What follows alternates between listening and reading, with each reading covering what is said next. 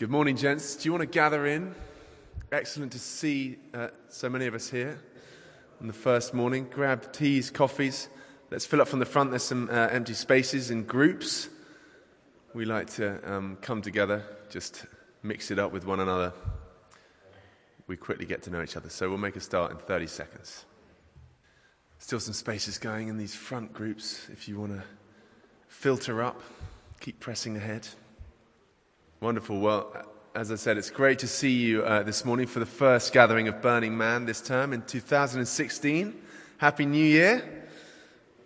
Hope everyone's uh, year has started well. Um, my name is Pat Allerton. I'm involved with helping run uh, Burning Man, partnering with St Michael's Chester Square. So excited to be, back in this amazing building with the team here.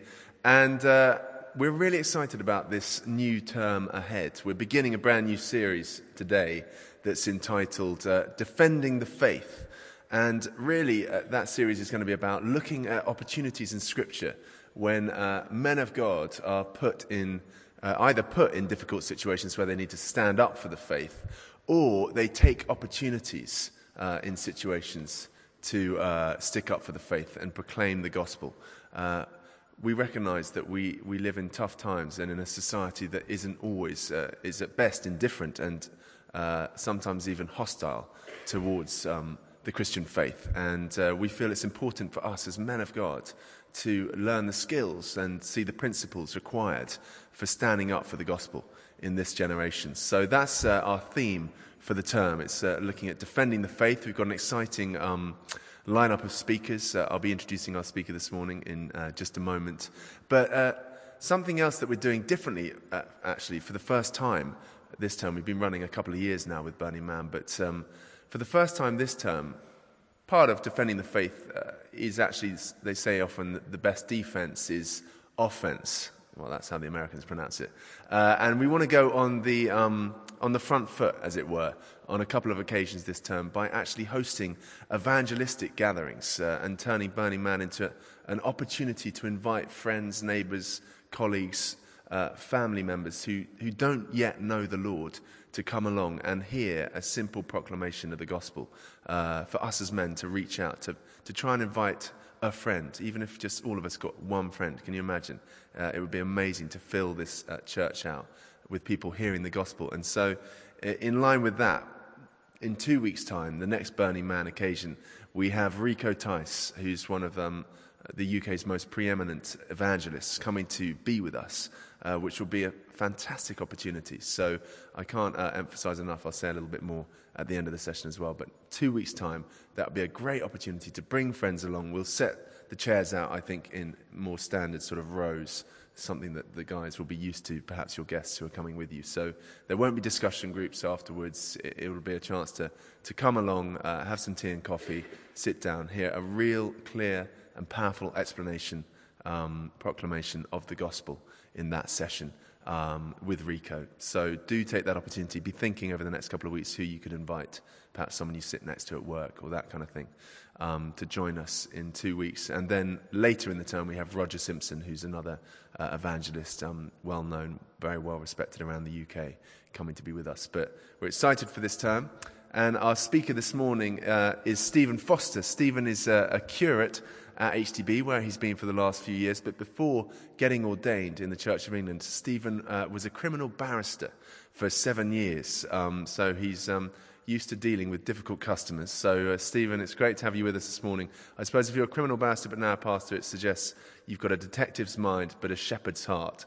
So, uh, we're delighted to see both in action this morning. I'm going to pray for Stephen and then perhaps we could give him a warm welcome. So, Father, we thank you so much for bringing us together again this morning for this new year, for 2016, for all that it holds. We pray your hand would be on us, Lord, that you would be at work in each one of us as sons of our Father in heaven, that you would strengthen us to take our stand for you and for the gospel in this generation. Would you use this term powerfully to minister to us, to equip us for all that you're calling us to be and to do? And would your hand be on Stephen this morning as he comes to speak to us now? Holy Spirit, would you quicken him? Would you anoint him? Would you bless him? In Jesus' name. Amen. Would you please give a warm welcome to Stephen? Uh, thank you so much, and it's so great to be with you, uh, and just such a joy to be able to share this morning. And I'm really excited about Burning Man. Um, I, I mean, you don't need me to remind you of this, but sometimes at the start of a new year, it's helpful to remind each other of things. And uh, I just think this, this book, this word, these scriptures are the absolute fundamental thing on which we build our lives. They, you know, they, they, the scriptures this book, it guides you when you feel lost. It's light in dark times. It's a steady hand when you falter. It's faithful promises when you feel forsaken. It's a pillow to rest your head on when you're weary. It's a shield when you're facing trouble. It's a sword to wield when you're under attack. It gives you hope when you're close to despair. It breathes peace into the midst of anxiety and courage into the midst of fear. It's God's love letter to you and it tells you, it tells you who God is and who you are. And it tells you, um, it reveals Jesus to us. That we have a God who has come and died for us. And right now, that Jesus is seated at the right hand of the Father, interceding for us. This group of us here. And I just think that's a remarkable thing. Um, and we know that all of Scripture, all of Scripture, is God breathed, breathed by the Spirit. Uh, and my prayer this morning is that the same Spirit who breathed these words into being would take them and apply them to our hearts. Uh, and I just would encourage you, whatever, whatever it is that you do, to really dig into the Word. And we have this thing, HTB, the Bible in one year, which I just love, has just absolutely fed my soul for the past uh, three years, and I help a little bit with now, and somehow has been downloaded a million times. Uh, that, that I would just encourage you, whatever it is, find the thing that will help you to get into the Word this year daily. It's, studies have shown, um, American studies have shown, but I think you know they're probably valid here as well. Uh, that the one thing, the most important thing in transforming your life in terms of discipleship and in terms of making a difference in your life is reading scripture regularly, which sounds like, you know, I have to be told that. But actually, it's so easy to forget that absolutely fundamental thing that um, this is what we build our lives upon. And so Pat's asked me to come and speak about defending the faith and uh, on 1 Kings 18. Um, and so it's just, I think this passage is a really powerful passage. It's one of those passages that might appear at first glance to have not a huge number of interconnectors with your day to day as you go back to your bank, to the Financial Conduct Authority, to work at a law firm, where it is you're going to be in the next hour. But absolutely, this passage is key and teaches us a huge amount about what it means to overcome opposition. So, 1 Kings 18, and we're going to read from 16 to 40. I'm assuming you read the scriptures here um, every week. Great. That's a relief. Um, brilliant.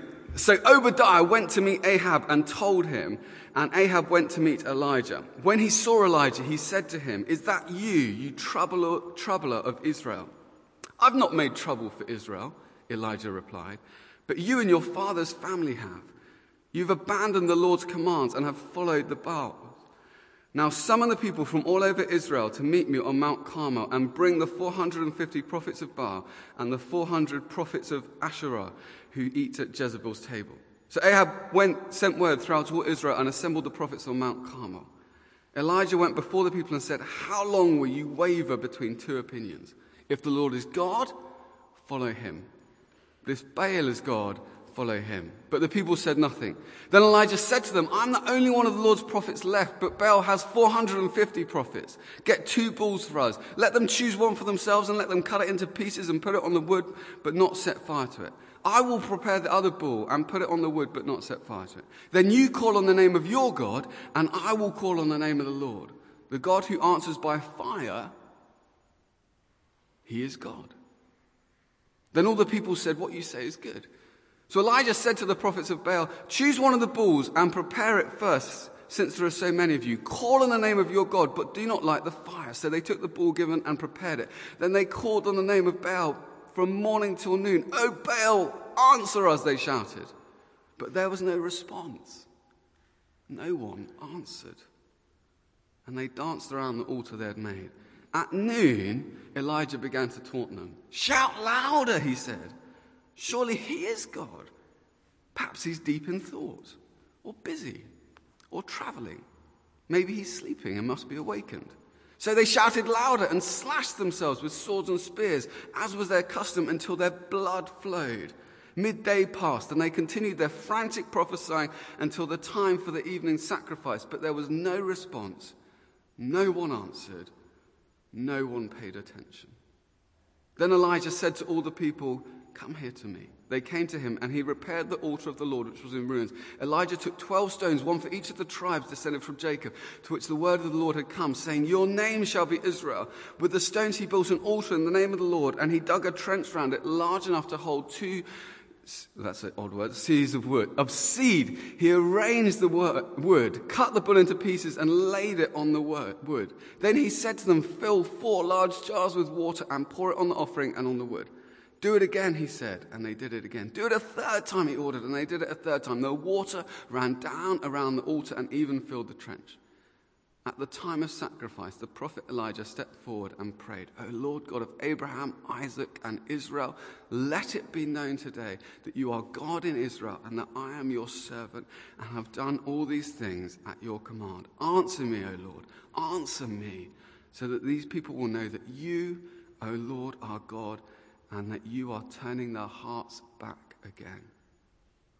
Then the fire of the Lord fell and burned up the sacrifice the wood, the stones, and the soil, and also up, licked up the water in the trench.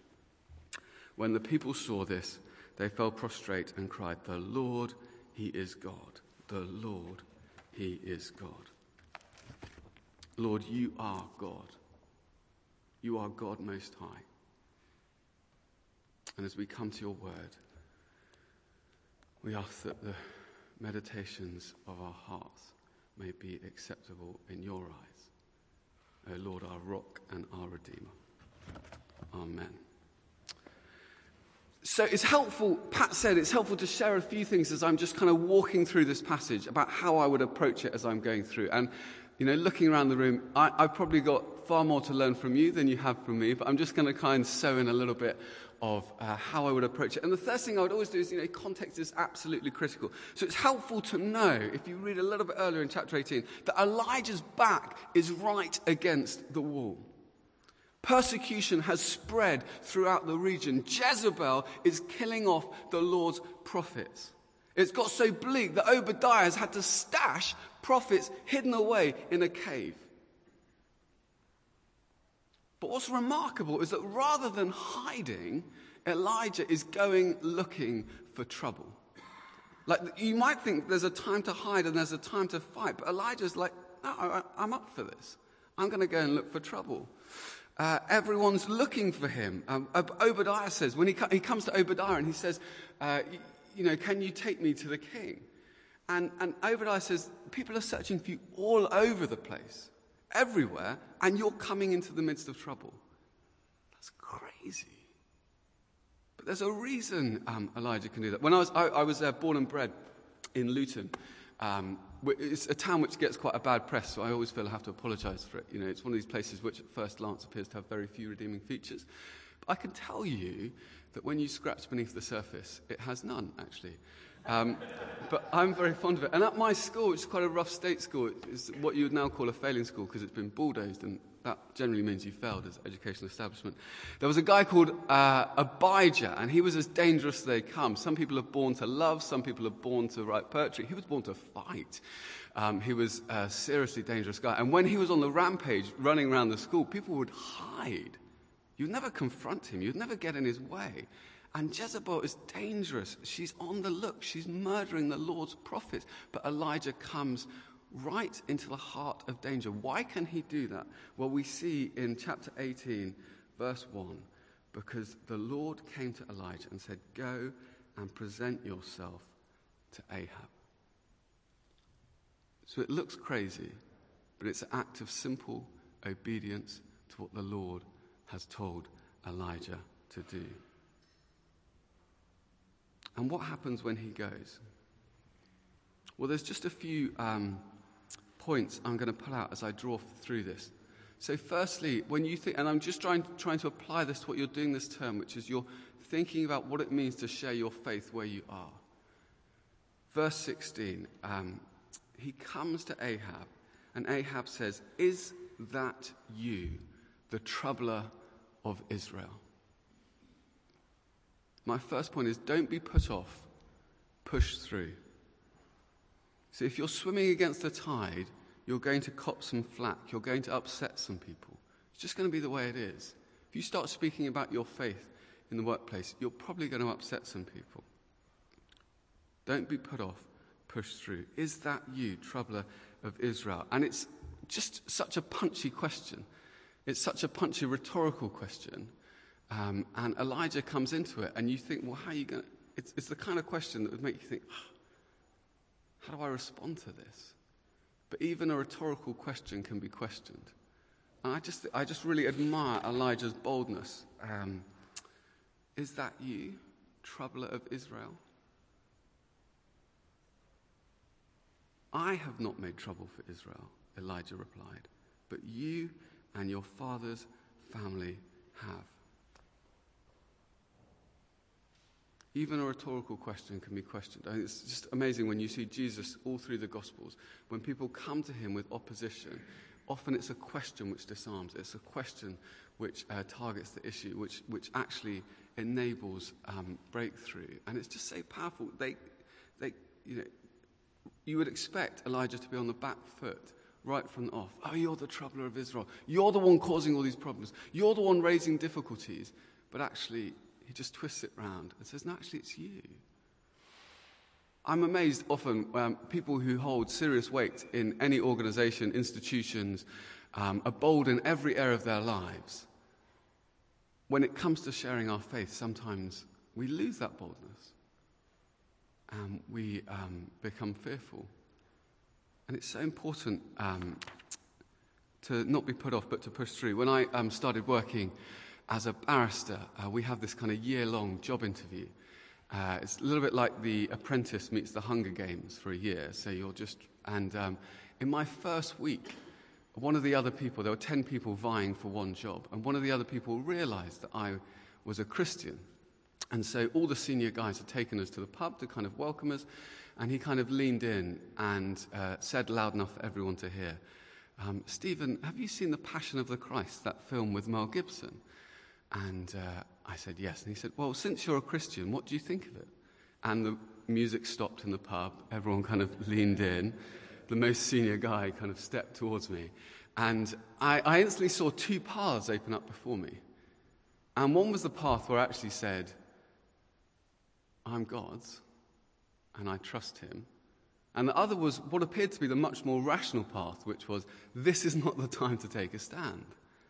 I've only been here a week. I don't know these people. They don't know me. They haven't had an opportunity to see my life. You know, I, my, my testimony is not going to have any weight yet. I'm the most junior person in the whole organization. So I kind of, you know, said, well, yeah, I, I am a Christian. And, um, you know, it, it's based relatively on the Gospels. So I, I think it's true.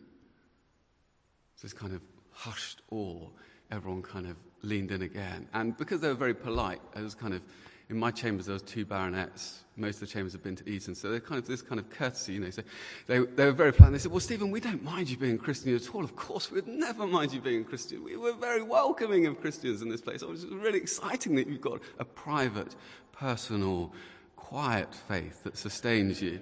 And, um, And, I said, and they said, We would just be worried if you were one of these Christians who believed in evangelism. And again, there were two paths open before me.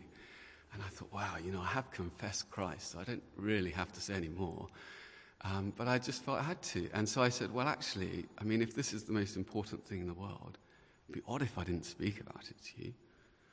There was kind of, um, and, uh, and then that one of them, just desperately trying to say something, said, Well, I guess if you could share in the right context. And I appreciate people come from different perspectives on this, but, um, but the, the only thing that would really, uh, we would really find weird if you're um, one of those uh, Christians who, um, you know, believed in spiritual gifts and speaking in tongues and things like that. That would, that would just be beyond the pale. So, again, two paths opened up for me. And, but what was amazing was that God really honored it. So there was no kind of, I mean, I, I, it was a simple act of obedience. I didn't pick the timing, I didn't pick the people, but it opened up, and actually, God used that hugely in that year.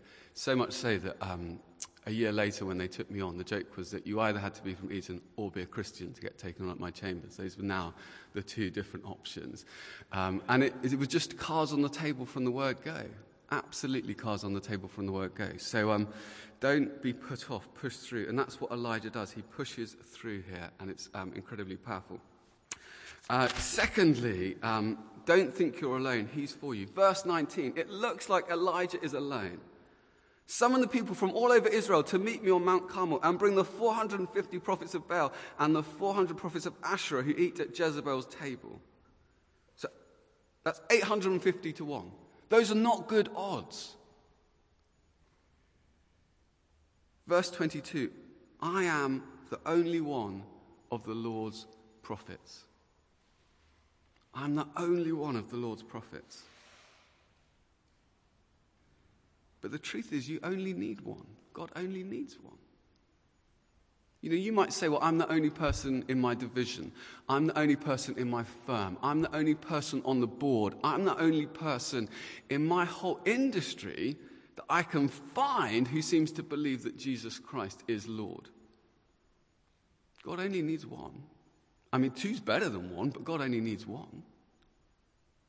It might seem like the odds are against you, that the culture, the media, the messages, the tangible structures which, you know, are manifest in this city, which don't appear to acknowledge that Jesus Christ is Lord, that everything is stacked against you. But if you see with spiritual eyes, it's very, very different. You have the whole host of heaven cheering you on, saying, Testify, confess me, lift up a banner for Jesus in your workplace. Don't think you're alone. He is for you, and he only needs one. Elijah's on his own, but he's not really on his own. He's not on his own through this challenge. And then, thirdly, don't waver, follow wholeheartedly. I just love this question Elijah asked, which actually is a question I think for some of us this morning. As I was preparing, I really sensed that. How long will you waver between two opinions? If the Lord is God, follow him. If Baal is God, follow him. How long will you waver between two opinions? It's so easy in the Christian walk to hedge our bets in a thousand different ways. It's so easy not to follow wholeheartedly. It's so easy to kind of you know, to not take the risks, to not put yourself out there, to not put your skin in the game. I just ask you, when you're in your groups later on, what has your faith cost you in the last 12 months? Don't waver between two opinions. What have you risked for Jesus? Is there any public embarrassment you've experienced? I once was taken um, out for lunch by a senior QC I was working with, and there's no such thing as a free lunch. And uh, after about 10 minutes, he leaned over and he said, Stephen, I'd like to know what the gossip is in Chambers. And uh, I kind of paused and I said, Well, I, I, in, in the scriptures it says, I'm not really supposed to gossip. It's awkward lunch after that, I tell you that. just the sound of cutlery on plates. Um, but what does it cost you? I always, I've always been struck by the story of. Paul Negru was a pastor in Romania. And he once, uh, during the communist regime in um, Romania, he went to see one of his people in his church, and the guy was bleeding, battered, bruised. And it turned out the secret police had just visited this guy and beaten him to pulp.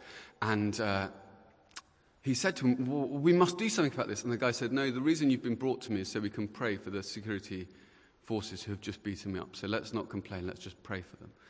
Um, and actually, eventually, the, the, the, very captain of the guard who'd been beating this guy became a Christian um, on his deathbed. So it was amazing testimony. But after uh, the Iron Curtain came down, after freedom of religion returned to Romania, Paul Negru came to speak in the UK at a, friend, a church of a friend of mine. And afterwards, um, given that they experienced so much suffering as the church in that nation, as churches are experiencing today, my friend asked him, What's it like today?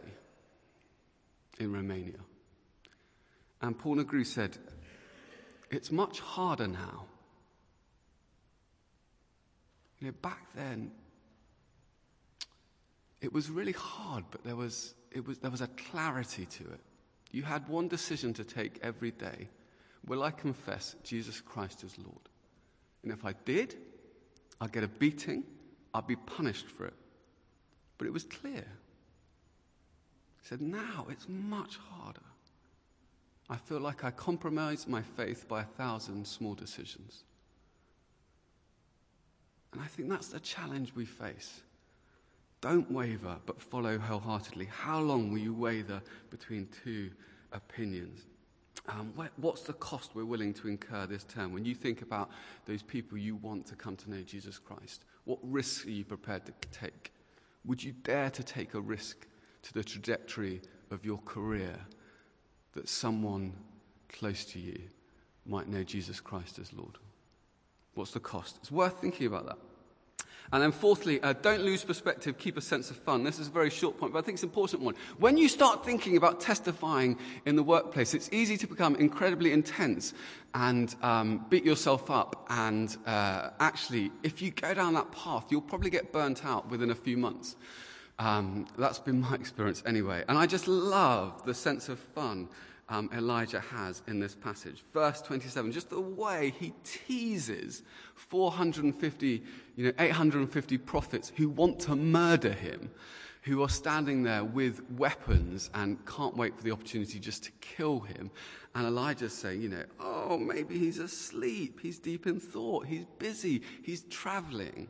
And I think that's the, the freedom and the fun and the joy that comes from knowing absolutely that the Lord is God and that He is in control. It's trust in His sovereignty, which actually enables a lightness when we come to hold this area. We don't have to put huge amounts of pressure on ourselves, to burden us down, because the, the battle is His and the victory is His. And Elijah knows that, so he's not worried. He can tease, he can have a laugh, he can joke. He's not fearful that they want to kill him. I love the story of um, St. Lawrence, a Christian martyr in the third century, who, um, you know, he, the prefect of Rome, was hated him and um, ordered him to die a slow, cruel death. He was placed on a kind of a massive iron grid pan, which was heated up, and uh, the idea was that he'd slowly be cooked to death. And they put him on this uh, roasting uh, gridiron, and um, after a while, he kind of turned and said to the judge, "He said, actually, I'm quite, I'm pretty done on this side. Could you turn me over so I'm evenly cooked?" So it's incredibly bold as you're being um, martyred for the faith. But I think that's, you know, that, just to keep that sense of fun. Because the Lord's God, He's sovereign, He's in charge. We have our part to play. But it doesn't all depend on us. And that's really important. Uh, and then, fifthly, uh, don't hype it up, but ask for His help. I just think there's this wonderful wonderful contrast in this passage, verse 26, verse 28. The classic example of trying to make things happen in your own strength is the example of the prophets of Baal. So they're cutting themselves, they're screaming louder, they're shouting, they're making um, all this noise, desperately trying to create a spiritual experience, desperately trying to, to drum up something which will show which will show that what they think is happening is true and it's not. And if God is Lord, if God is in charge, if God is even more concerned that people in your workplace come to know Jesus Christ than you are, you're not going to have to hype it up. You're not going to have to make things happen. Actually, He will give you the opportunities if you ask Him. So ask for His help. And that's what Elijah does. It's so powerful. Verse 36. He says, O Lord, God of Abraham, Isaac, and Israel, let it be known today that you are God in Israel and that I am your servant. Would you let it be known today? I think it's a really powerful prayer. You know, as you go into your workplace today, as you cross the threshold, say, God, would you let it be known today that you are God? I don't know how you're going to do that, but would you let it be known today that you are God in this place, which appears to exist without any acknowledgement that you are God Most High, that you are in charge of the universe? Would you let it be known today that you are God?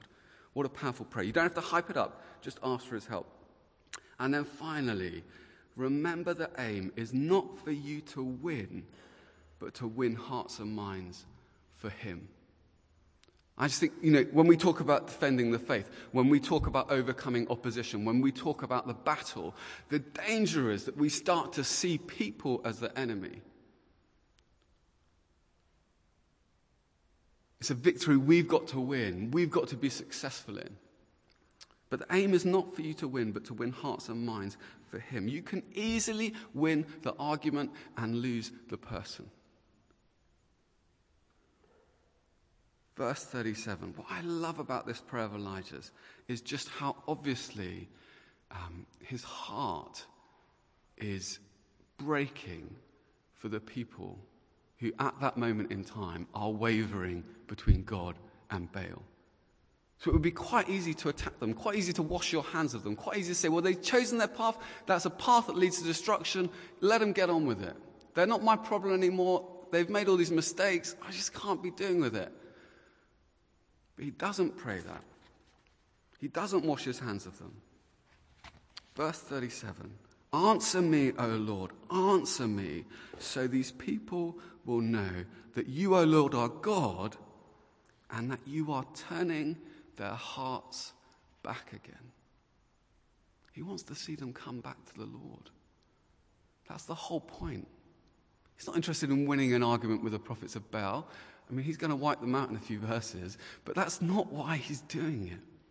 He's doing it because he wants to see a generation come back to the Lord.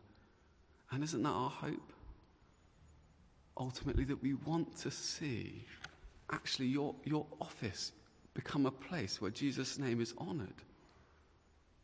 To see colleagues, even colleagues that you find difficult at times, um, come back to know Jesus Christ. Um, so they're just six quick points in this passage about um, when you think about overcoming obstacles, starting to step out in faith in your workplace. Um, about that might be helpful. But I think it's always helpful in every passage just to think, actually, uh, Jesus, where are you in this passage? Because the whole scriptures speak his name. And the whole scriptures reveal Jesus Christ as Lord. And we know that sacrifice reveals the presence of God in the Old Testament. And we know that on the cross, the sacrifice of Jesus reveals the glory of God, reveals Jesus Christ as he is, the loved Son of God. It's why the centurion, at the moment of crucifixion, at the moment Jesus dies, says, Surely this man is the Son of God. And I just think it's worth saying that the things we think are stumbling blocks, the things we often think get in the way of us speaking about Jesus Christ. I mean, when we do Alpha, the small groups, uh, the, the, the, small group after the cross is just an amazing thing because some people will have actually become Christians in that moment when they hear about Jesus dying on the cross for them. And some people will have almost a violent reaction to it. One guy in my group last time just furious that we would speak about someone dying on a cross for him. But another person, just with tears running down their face, saying, He died for me. The things we think are the stumbling blocks are sometimes the most powerful things, and we cannot stop speaking of them. We preach Christ and Christ crucified. There's power in the gospel. So I would just ask you again, as you're in your groups, what is the thing perhaps the greatest risk for you this term? Is it that you might, um, is it that you might be put off and you, you, need to push through this term? Is it that actually the opposition, some, somebody might say, no, actually, I'm not interested, and that would be enough for you to back away? Is it that you'd fear that you're on your own and you'd forget he's with you? Is it that you actually yourself are wavering a bit and you need to recommit to following him wholeheartedly? Is it that um, you just need to ask for his help? Or is it to remind yourself that the battle is not against flesh and blood, but against the spiritual forces of evil in the heavenly realms. And that's where we fight. And we fight because we long to see our friends, our family, our colleagues come to know Jesus Christ as Lord. Who do you want to know Jesus this term, to come to know him? What cost are you prepared to pay? And where do you need God's help to overcome the obstacles? Those are the things I just invite you to discuss in your groups now. Thank you. Gents, sorry, just one thing. I see we're breaking into prayer. That's fantastic. Um, just before we do, uh, we've been talking about how we share faith and whether we make ground with friends, with colleagues. Uh, it's a challenging world, it's a challenging society. Um, I wonder uh, how much we're praying for those around us. So, one challenge I want to give us, or encouragement, is um, perhaps we should begin there. Uh, and one thing I used to do at university, um, I did it for about a year, year and a half, was every Wednesday lunchtime, I'd, well, not every, I missed quite a few, but we'd aim to meet up and pray and even fast for our non Christian friends and family or non Christian colleagues uh, to just pray that they come into the kingdom because we need God's help. Um, and that comes through prayer. And it's something as simple as that. Something I offer to you is is there a time, is there a lunchtime each week that you could take 15 minutes, half an hour to go and find a quiet place, perhaps with another colleague, and pray for your other colleagues? Pray ahead of inviting them to something, ahead of sharing. So, just a point on prayer. And secondly, one final thing to share in your groups to challenge and encourage before we then pray these final five minutes. Um, why don't we all ask one another, who are you going to invite in two weeks' time? You know, let's have a sort of mutual accountability within these groups. It's not to be a heavy thing. It doesn't mean in two weeks, if no one's coming, uh, you're not going to come either because you're afraid to look that person in the eye. You know, there's grace, there's no condemnation. Come. But could we just now just spend one minute, two minutes just going around the group saying, who are you going to invite? You know, which friend, which colleague, which family member? Um, and then let's pray for each other, and we'll close in five minutes. Well, gents, it's, um, it's gone eight o'clock. We like to try and honour time. Do finish your prayers, take your time. Fantastic to have you with us uh, this morning. Thank you again, Stephen, for coming to join us. Thank you for your encouragement, your challenge, and the perfect way to start and tee up this term. Uh, looking out, uh, looking to get on the front foot be bold, be courageous. Um, and in two weeks' time, guys, let's, let's gather. Let's think of other, um, would love your help thinking of just other brothers, uh, friends we've got in, in our own churches that you think this would be a blessing to. I mean, Burning Man, we, we've got a, a, sort of, not a website, but a blog site where the talks go up. It's had 25,000 hits, so there's a lot of hunger out there. There's interest. I appreciate not everyone can make it at 7 a.m. in the morning, but uh, I'm sure there are more who actually would love to know that this ministry is going on. So do help us spread the word. Would hugely appreciate that. If you're not on my email list, uh, give me your email now. Would love to add you to the distribution list. Um, and also feel free to send me emails with others who would like to hear. Uh, I'm going to set up a Facebook event for the Rico event in two weeks' time and an emailable invite. Let's be bold. Uh, just go for it. Um, it's a great way of sort of uh, nailing your colours to the mast, as it were. Perhaps in your working uh, context, inviting them to come and hear a talk at 7 a.m. Why not? Oh, yeah, thank you, Nick. And on your way out, there's a donations box. A suggested donation, £5 each time to just help us with the cost of the ministry and to bless our speakers. So thank you, gents. Be blessed, stay prayerful, and we'll see you here in two weeks' time uh, for Rico Tice.